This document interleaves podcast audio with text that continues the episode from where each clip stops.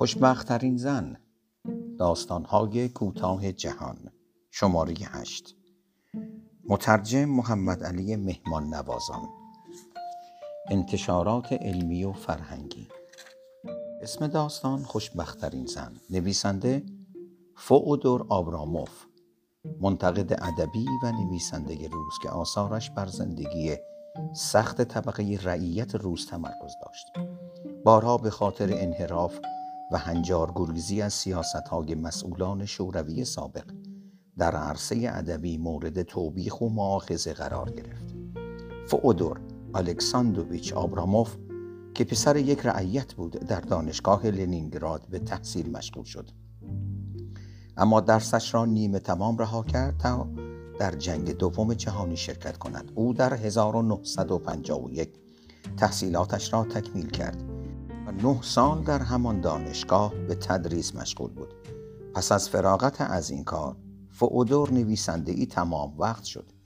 مدتی رئیس انجمن ادبی روسیه بود، اما به خاطر مقاله‌های انتقادیش در باب زندگی روستایی در شوروی کمونیستی مغضوب اهل ادب شد. اولین رمانش برادرها و خواهرها را که به واقع اولین اثر از یک سگانه ادبی بود، در 1958 نوشت. این اثر به زندگی سخت روستاییان شمالی در خلال جنگ دوم جهانی می‌پردازد. سپس دو زمستان و سه تابستان را به رشته تحریر درآورد و با راه ها و تقاطع ها سگانه اش را کامل کرد. آبراموف که خودش در جنگ دوم جهانی زخمی شده و برای زنده ماندن مبارزه ای طولانی داشت و بارها در بیمارستان‌های مختلف بستری شده بود، شکیبایی و بلند نظری و وفاداری و شجاعت روستاییان محنت زده و سختی کشیده را در پیروزی بر دشمن و دفاع از سرزمین مادری عامل مهمی می‌دانست و در بسیاری از آثارش این موضوع را از ابعاد گوناگون مورد بررسی قرار می‌داد.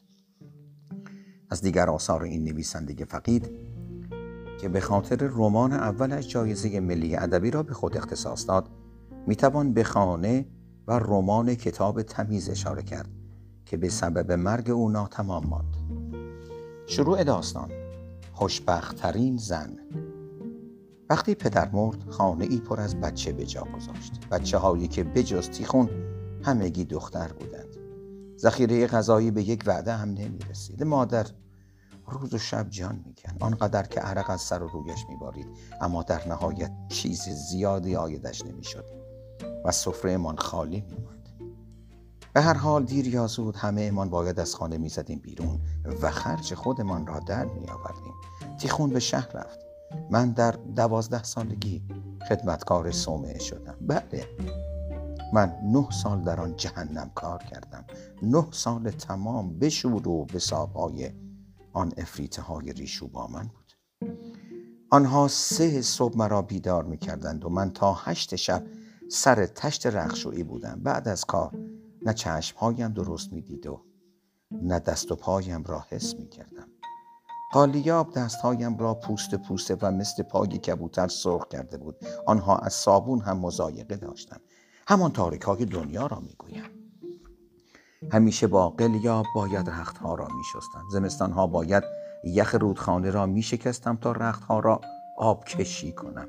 توی آن یخمندان سگ را میزدی از خانه بیرون نمیآمد، اما من باید لب رودخانه میرفتم تا 25 سبد از رختهای شسته را آب بکشم و آخر ماه هم برای تمام این کارها فقط 1 روبل بگیرم. 1 روبل.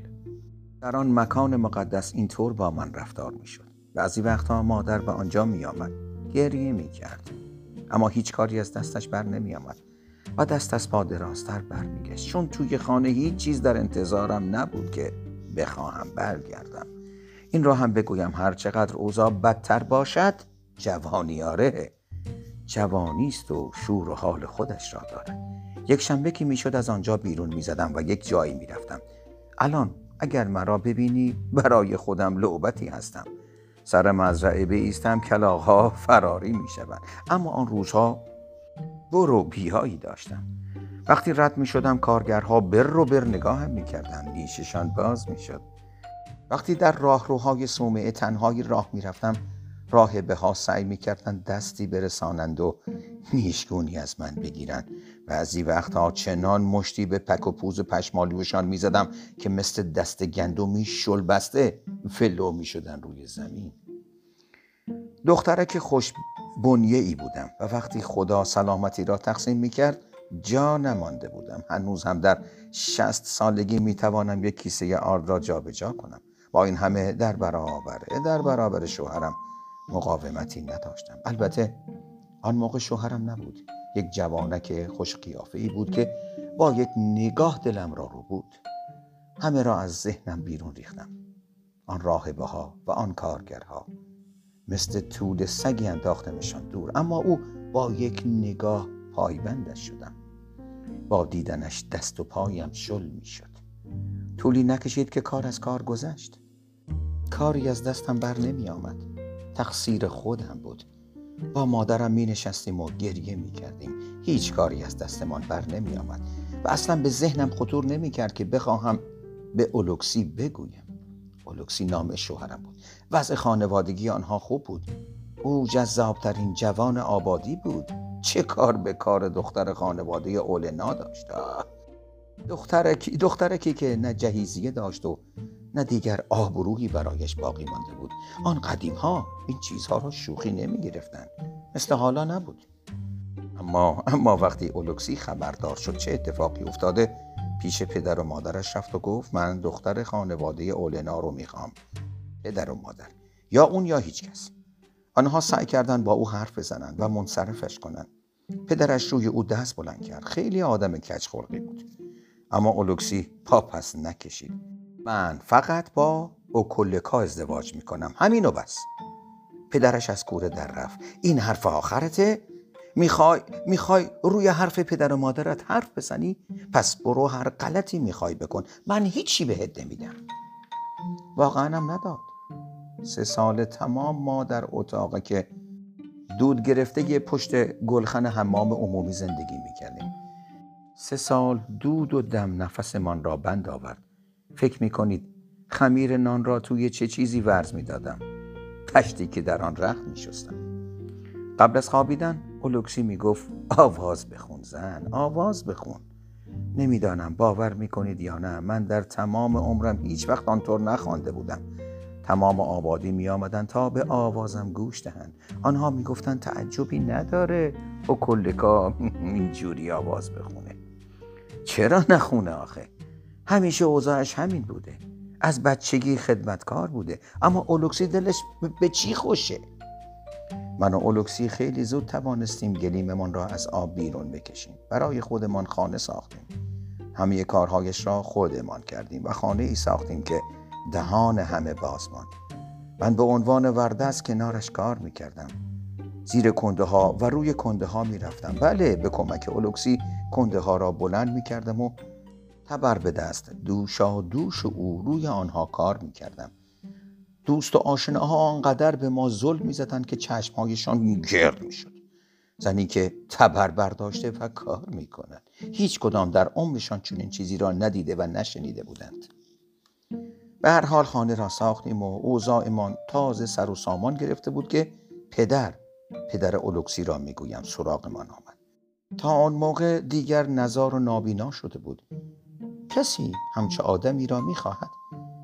3 پسر دیگرش او را نگه نداشته بودند. گفته بودند برو پیش اولکسی، برو یک مدتم پیش او بمان. اما واقعا نمیتوانست از اولکسی بخواهد که او را پناه دهد. آن هم در حالی که خودش او را از خانه بیرون انداخته و یک پول سیاه هم کف دستش نگذاشته بود.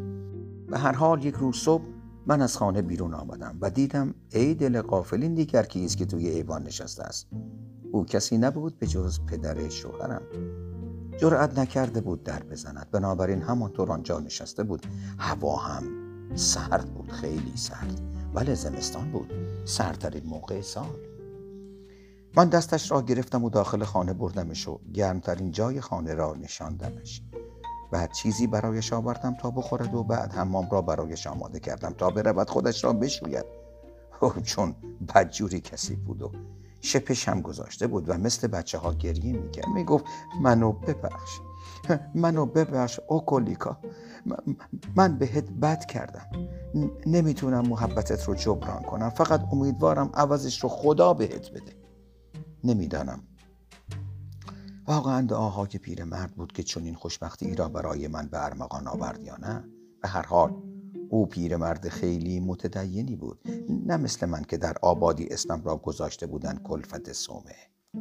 اما به هر حال با این زندگی که من داشتم میتوانم خودم را خوشبخت در این زن آبادی بدانم. من 4 مرد به جبهه های جنگ فرستادم، شوهرم و 3 پسرم، و البته همه آنها صحیح و سالم برگشتند، در حالی که هیچ کدام از برادران اولکسی از جنگ بر نگشتند و البته تعجبی هم ندارد. در تمام آبادی خیلی کم افرادی بودند که برگردند، اما مال من هر 4 نفرشان برگشتند با این وصف: آیا شما مرا خوشبخت‌ترین زن نمی‌دانید؟ آیا